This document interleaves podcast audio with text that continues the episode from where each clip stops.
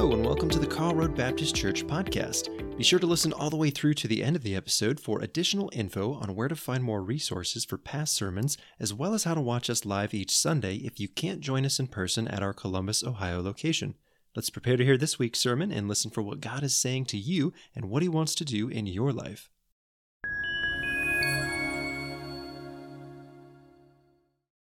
Well, welcome to each and every one of you. Welcome as well to those of you who are joining us by, by way of live stream. We're so glad that you can be with us today. And we want to move on with our message and as we continue to look at the book of Second Corinthians together. When he was Secretary of State during the Reagan administration, the late George Shultz, he just died last year at the age of 100. Um, he kept a, a large globe in his office. And uh, when any newly appointed uh, ambassador had an interview with him before leaving on their new assignment, um, Shultz would give them a, a little test. And um, he would say, Now, you, I want you to go over to the globe, and I want you to prove to me that you can identify your country. And so the ambassador would, would uh, spin the globe, and then uh, he or she would put their finger on the country to which they were going to be sent.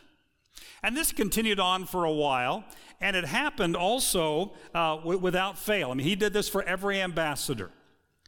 When Shultz's old friend and uh, former Senate Majority Leader Mike Mansfield was appointed ambassador to the country of Japan, even he was asked to take Shultz's little test.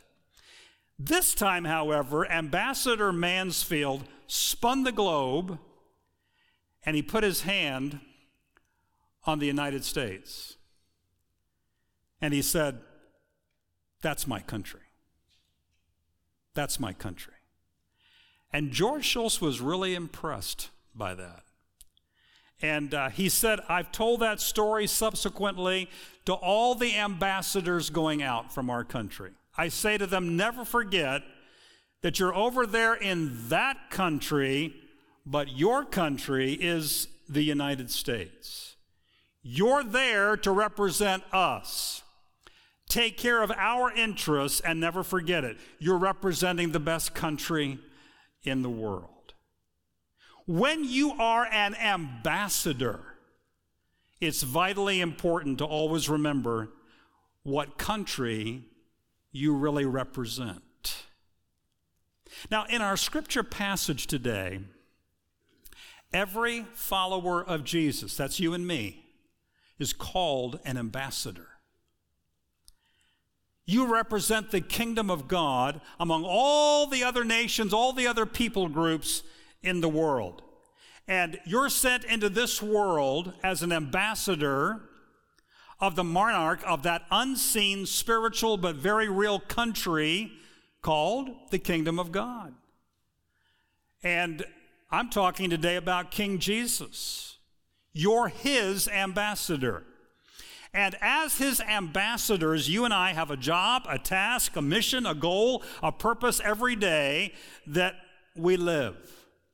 And it's all wrapped up in another word that shows up in our scripture passage today, and that's the word reconciliation. Well, let's take a look at that passage right now, shall we? Uh, 2 Corinthians chapter 5, and I'm going to begin reading at verse 16 and read through verses verse 2 of chapter 6. Remember, folks, um, Chapter divisions and verse divisions are not inspired. God's word is inspired. It was originally written without chapters and verses. So sometimes we go beyond and around chapters and verses and so forth uh, to deal with a section at a time. So anyway, uh, 2 Corinthians chapter 5, I'm beginning to read at verse 16. So from now on, we regard no one from a worldly point of view. Though we once regarded Christ in this way, we do so no longer. Therefore, if anyone is in Christ, the new creation has come, the old has gone, the new is here. All this is from God, who reconciled, oh, there's that word, who reconciled us to himself through Christ and gave us the ministry of reconciliation. That God was reconciling the world to himself in Christ, not counting people's sins against them. And he has committed to us the message of reconciliation.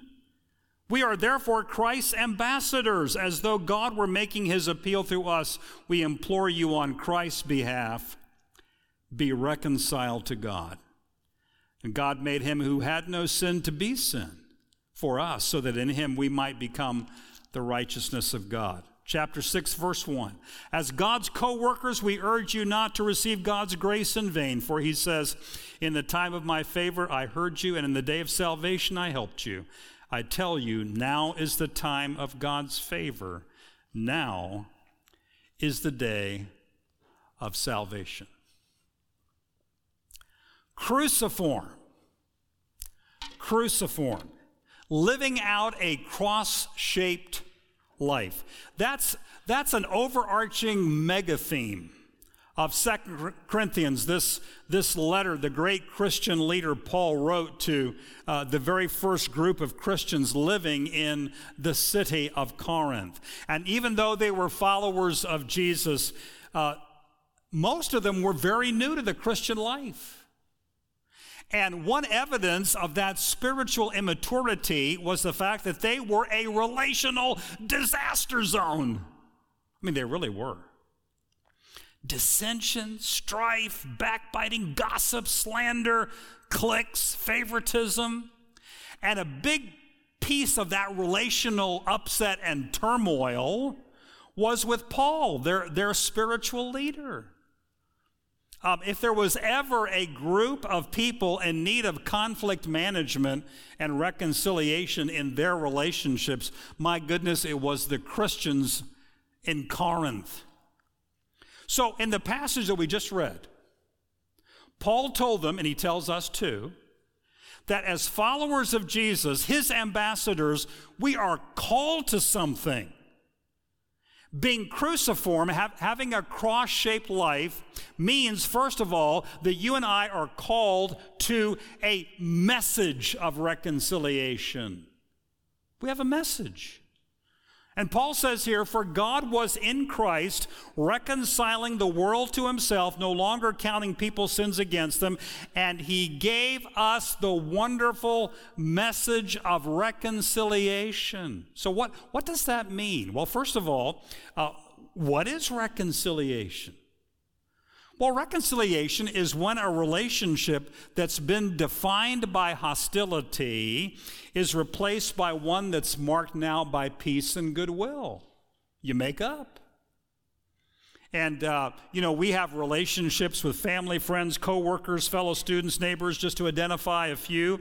And I suspect every last one of us here today has had at least one relationship with another person turn out to be sour, negative, ugly. And many of us know only too well uh, the, the, deep pain associated uh, with a persistently hostile relationship with another person. Difficult.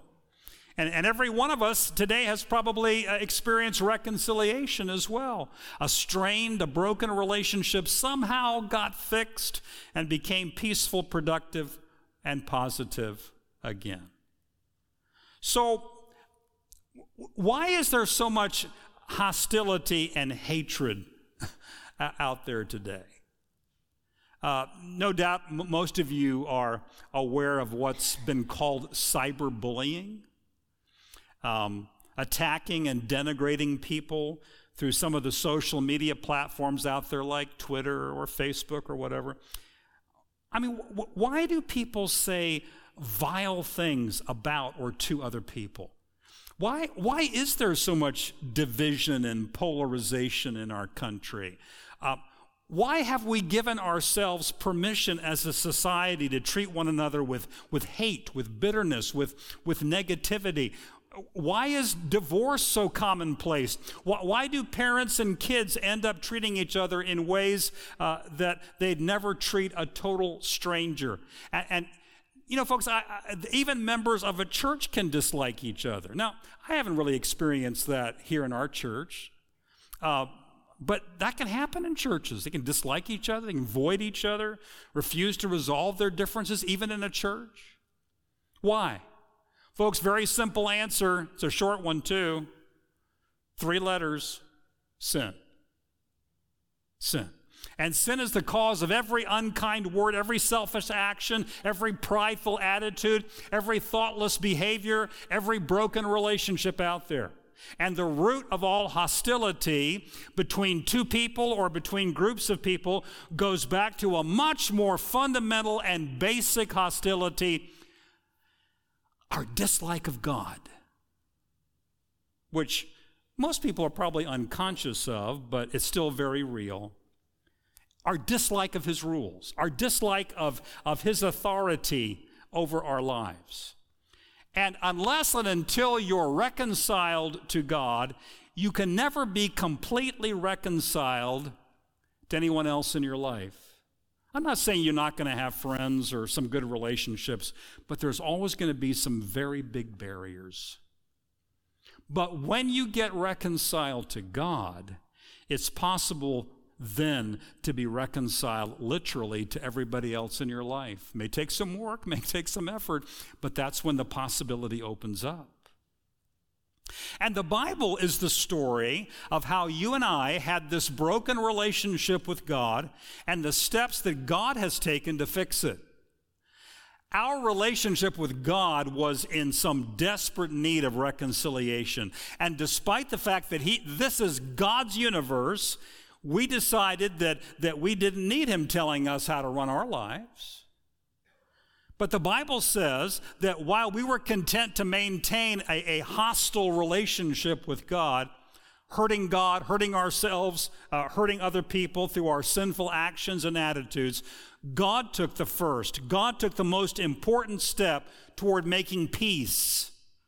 And it, you know, it really wasn't God's responsibility to seek peace with us. After all, He was the one who, who had been wronged by us. Nevertheless, God sent his son to die in our place on the cross. That's what we're celebrating again at the end of our service when we partake of communion. It's very clear in the passage that, that we, I read just a little earlier. For God made Christ, who never sinned, to be the offering of our sin so that we could be made right with God through Christ. You know, in the Bible, you find sometimes a one or two verses that pretty much cover the gospel. That's one of them right there in the passage that we read this morning. For God made Christ, who never sinned, to be the offering for our sins so that we could be made right with God through Christ. March 10th, 1974. This is a fascinating story to me.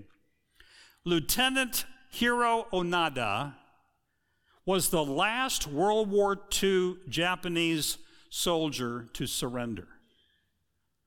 1974? Yes. Onoda had been left on the island Lubang in the Philippines on December 25th, 1944, Christmas Day, with the command to keep on fighting even if Japan surrendered. And, and every effort to get this guy to, to surrender or to capture him failed.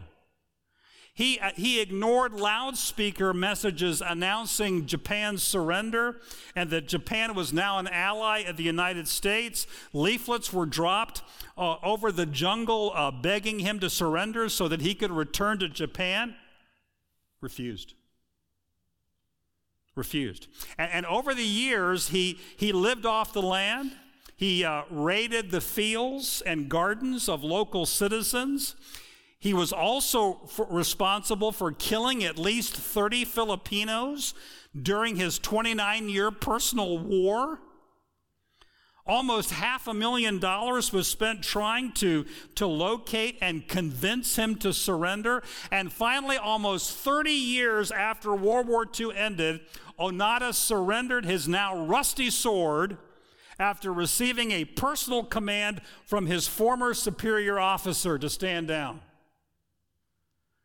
And Onoda handed his sword to, to the then president of the Philippines, who pardoned him. Finally, the war was over for Lieutenant Onoda. Onoda was 22 years old when he was left on that island, 52 years old when he finally surrendered. And I read that story and I, I, I kind of go, what a waste! What a waste of 30 years of your life. And yet, I realize, folks, that, that like Hiro Onoda, there are many people who are still fighting this lonely battle against God. Newsflash God has already won the war. Look at the table. He's already won the war. And He's offering you and me and everybody else reconciliation and peace. Take it. Live into it. Receive it. He's already won. Surrender.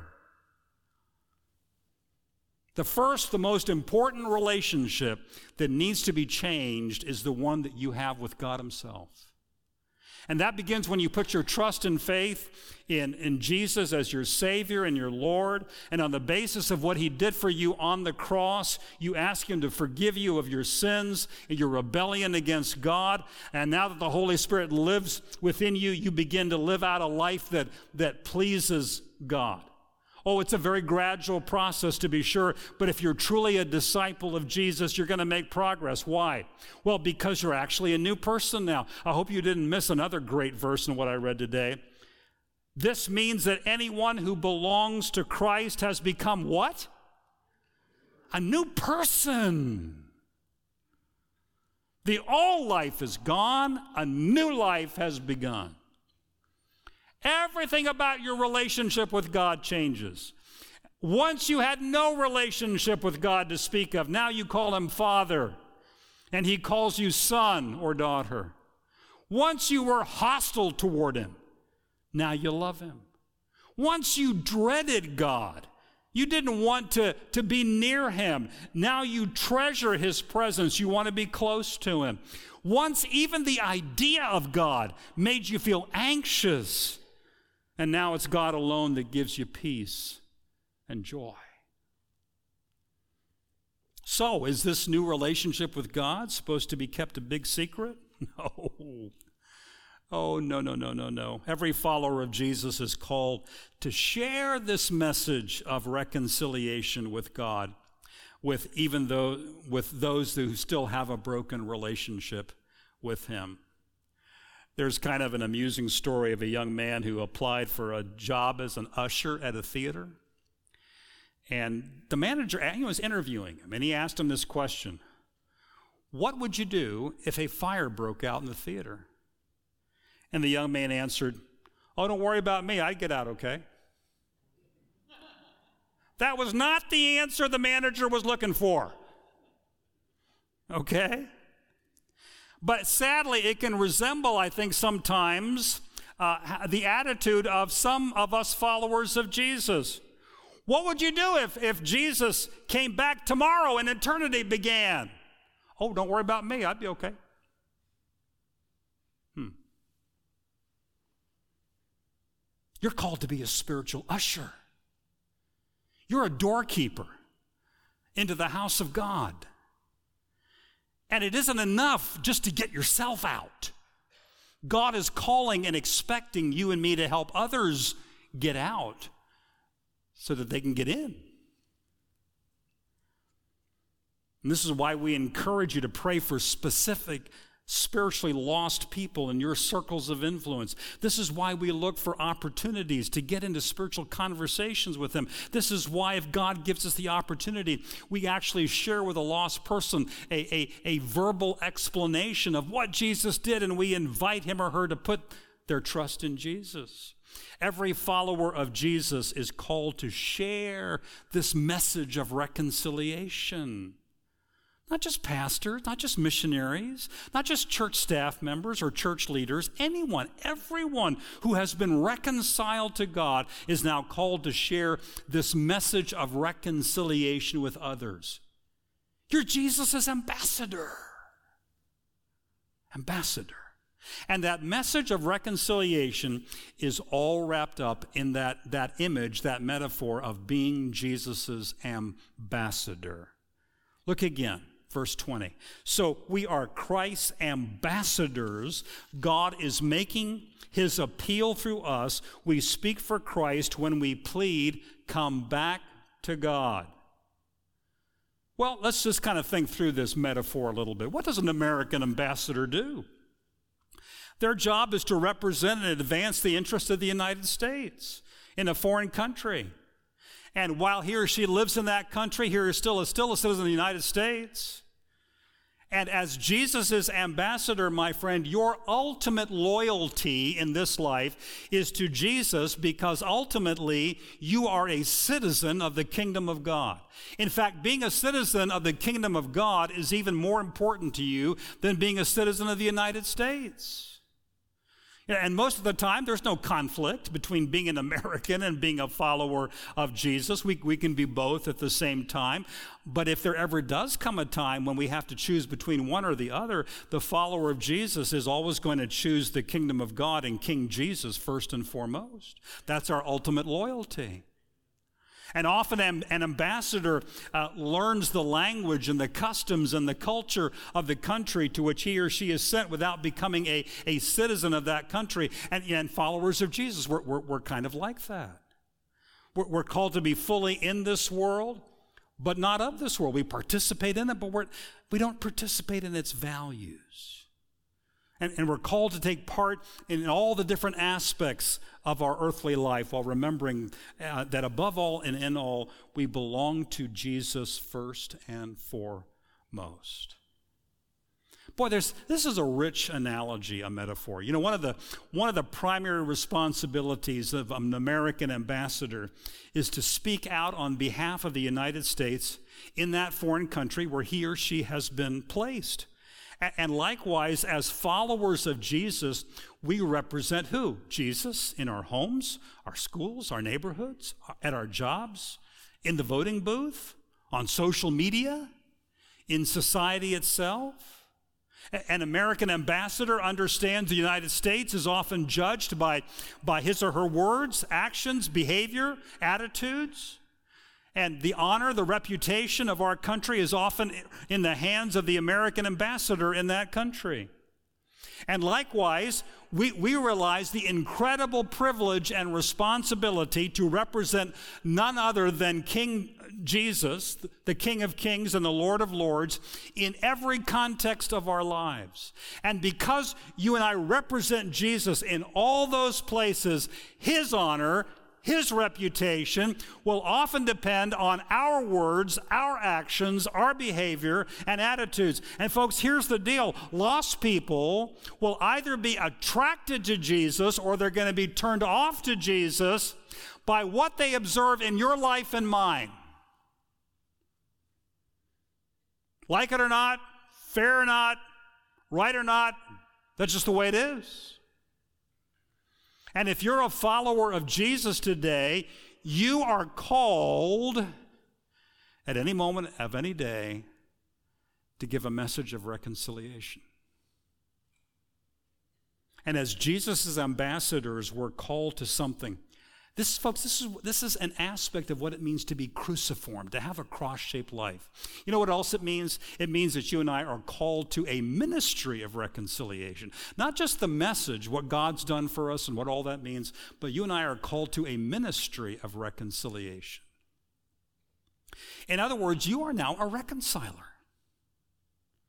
And because you have a new and a healthy and a, a, vertical relationship with God through his son Jesus, the potential now exists for new, healthy, and horizontal uh, relationships with, with yourself.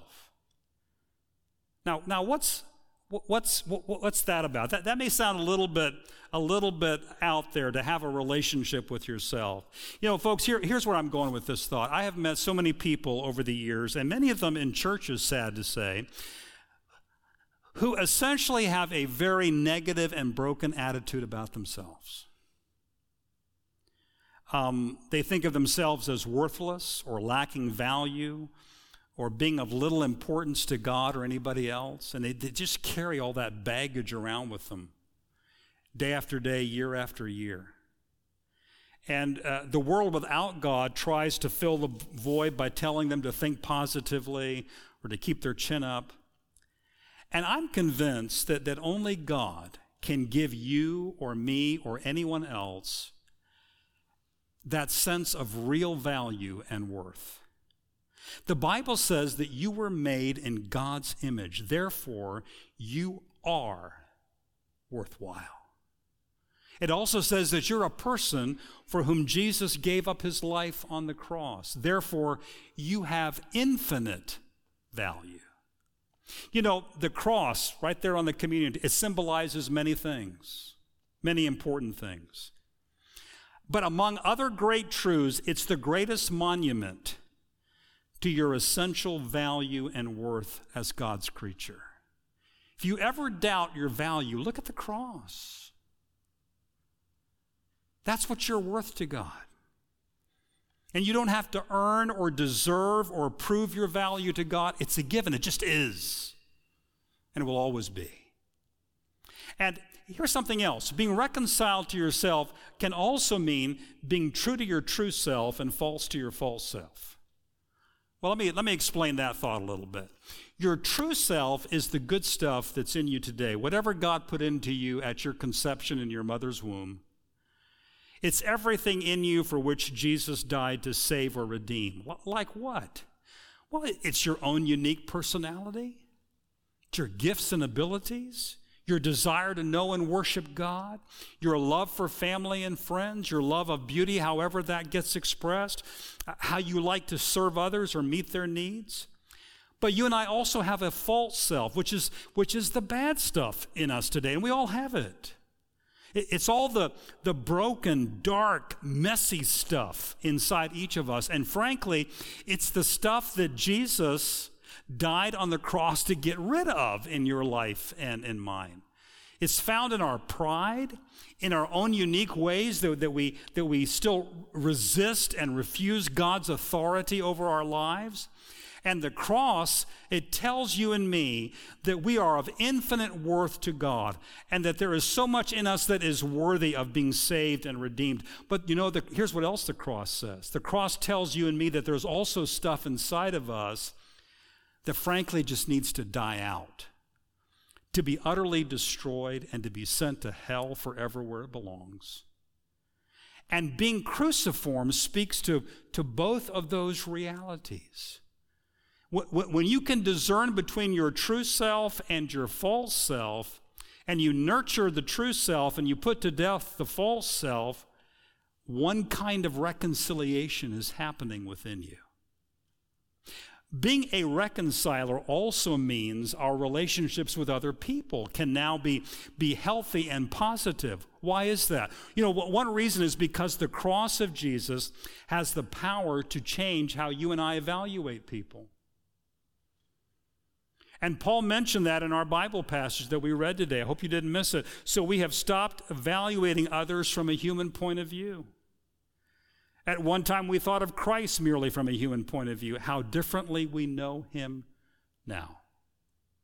You see, there was a time before the conversion uh, of Paul when he evaluated Jesus from a merely human perspective. And at that time, Jesus appeared to, to Paul to be a heretic, a failure, a blasphemer, scoundrel. But then Paul met Jesus through a vision on the road to Damascus. And he saw Jesus from God's perspective, and the verdict was very different then. So, how does this world without God evaluate your worth, your value, and mine? Looks at the color of our skin it uh, looks to see if we're male or female. It considers how physically attractive we might or might not be. It takes in our level of education. It ranks us in terms of income, what kind of house we live in, what kind of job or career we go to on Monday. It, it might even judge you by your social or political views. And, and all of that criteria, you see, that means such a great deal to this world without God. But they mean nothing to God. Nothing. when you become a follower of Jesus, the criteria you use to evaluate other human beings and the value of relationships with them changes. It's got to. And that changes how you treat them. Leonard Sweet, a, a Christian author, tells a great story. I love the story. It's about a, a Christian friend, Tom Wiles. A few years ago, Leonard um, uh, flew to um, an area of the country, and Tom picked him up in a brand new Ford pickup. And um, Leonard was scheduled to speak at a leadership conference at the university where Tom worked. And um, so he went, he had these meetings and so forth. He was, he was, just there about a day. And when he was about to get back into the same truck uh, for the ride back to the airport, Tom was taking him back to the airport, Leonard noticed these two very big, very new scrapes on the passenger truck or on the passenger door of this truck. And he said, Tom, what happened here?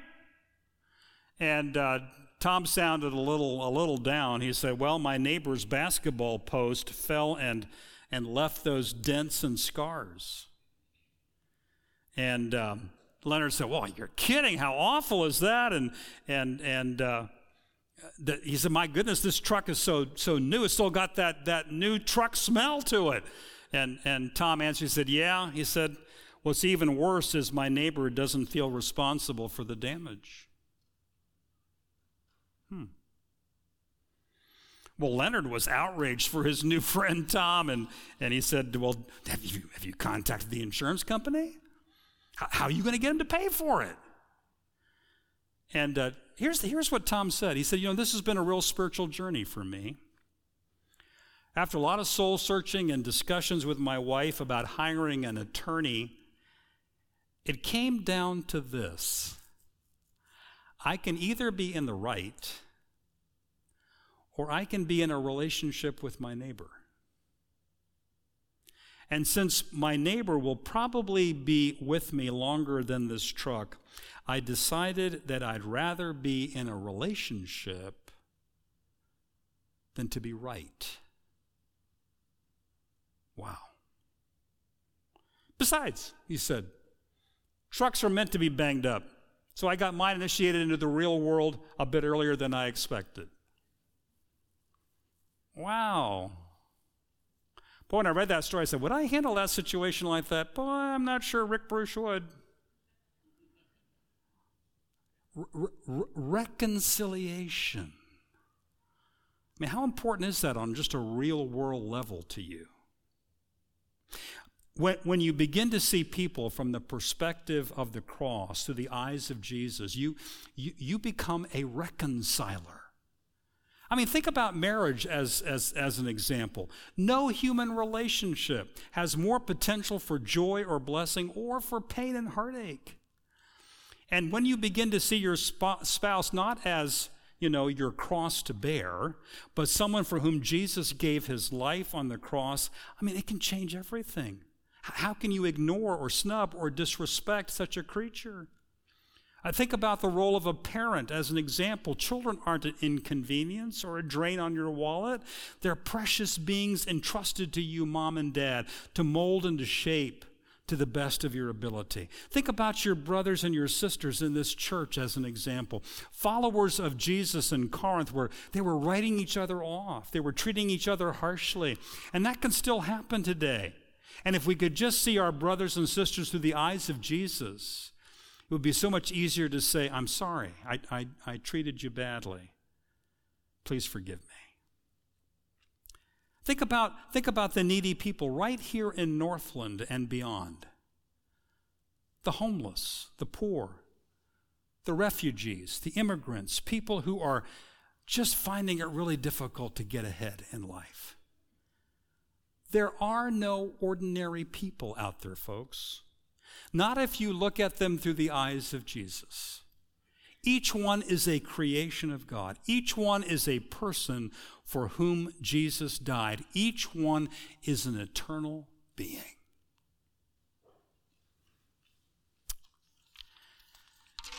June the 11th, 1963, Tuscaloosa, Alabama. The University of Alabama campus. Vivian Malone in the picture there was the first African American to enroll at the University of Alabama. And it was not without a lot of opposition. Some of it by the then governor George Wallace, who stood and opposed it on racial and segregationist uh, principles. But there were federal officials there who um, made it possible for Vivian Malone to go ahead and register and enroll, and she became the first African American to graduate from the University of Alabama. Then Governor George Wallace actually came to regret that decision. You may remember that during the time he was running for president, he was shot by an, an, Uh, somebody trying to assassinate him, and he was crippled. He had to live the rest of his life in a wheelchair.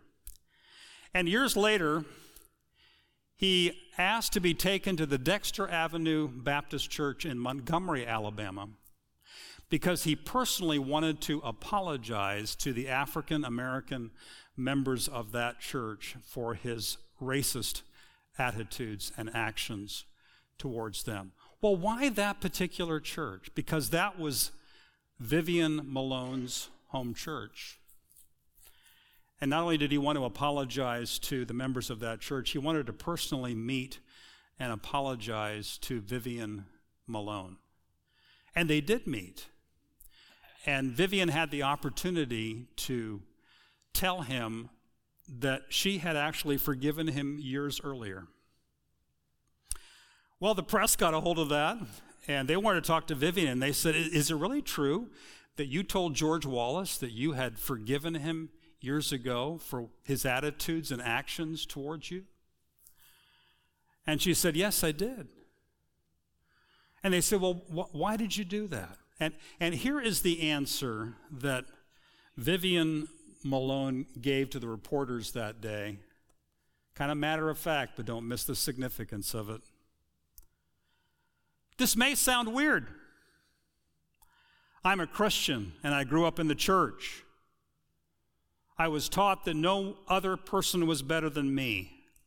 I was taught that we are all equal in the eyes of God. And I was also taught that you forgive people no matter what. That was why I had to do it. I didn't feel as if I had any other choice. Cruciform. Are you cruciform? Do you have a cross shaped life? Vivian Malone is a, is a good example of what it means to be cruciform, to be cross shaped. It means that you and I have been given a message of reconciliation. And it means that you and I have also been given a ministry of reconciliation. Let's pray. Father God, we've been talking about big things today, your reconciliation of us and how that affects us. And then now we've been given this message and we've been given this ministry, and it can feel a little bit overwhelming, and yet there it is.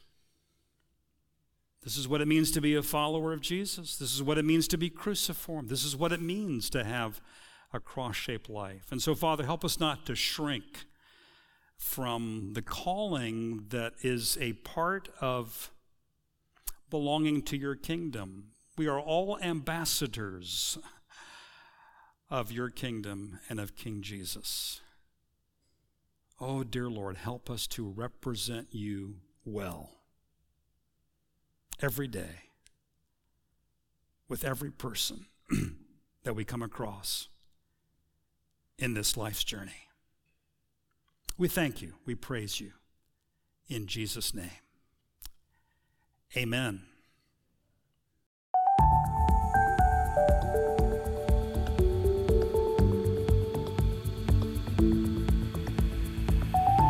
Thank you for tuning in to the Karl Road Baptist Church podcast. We hope you found something that can be applied to your life today and into the future.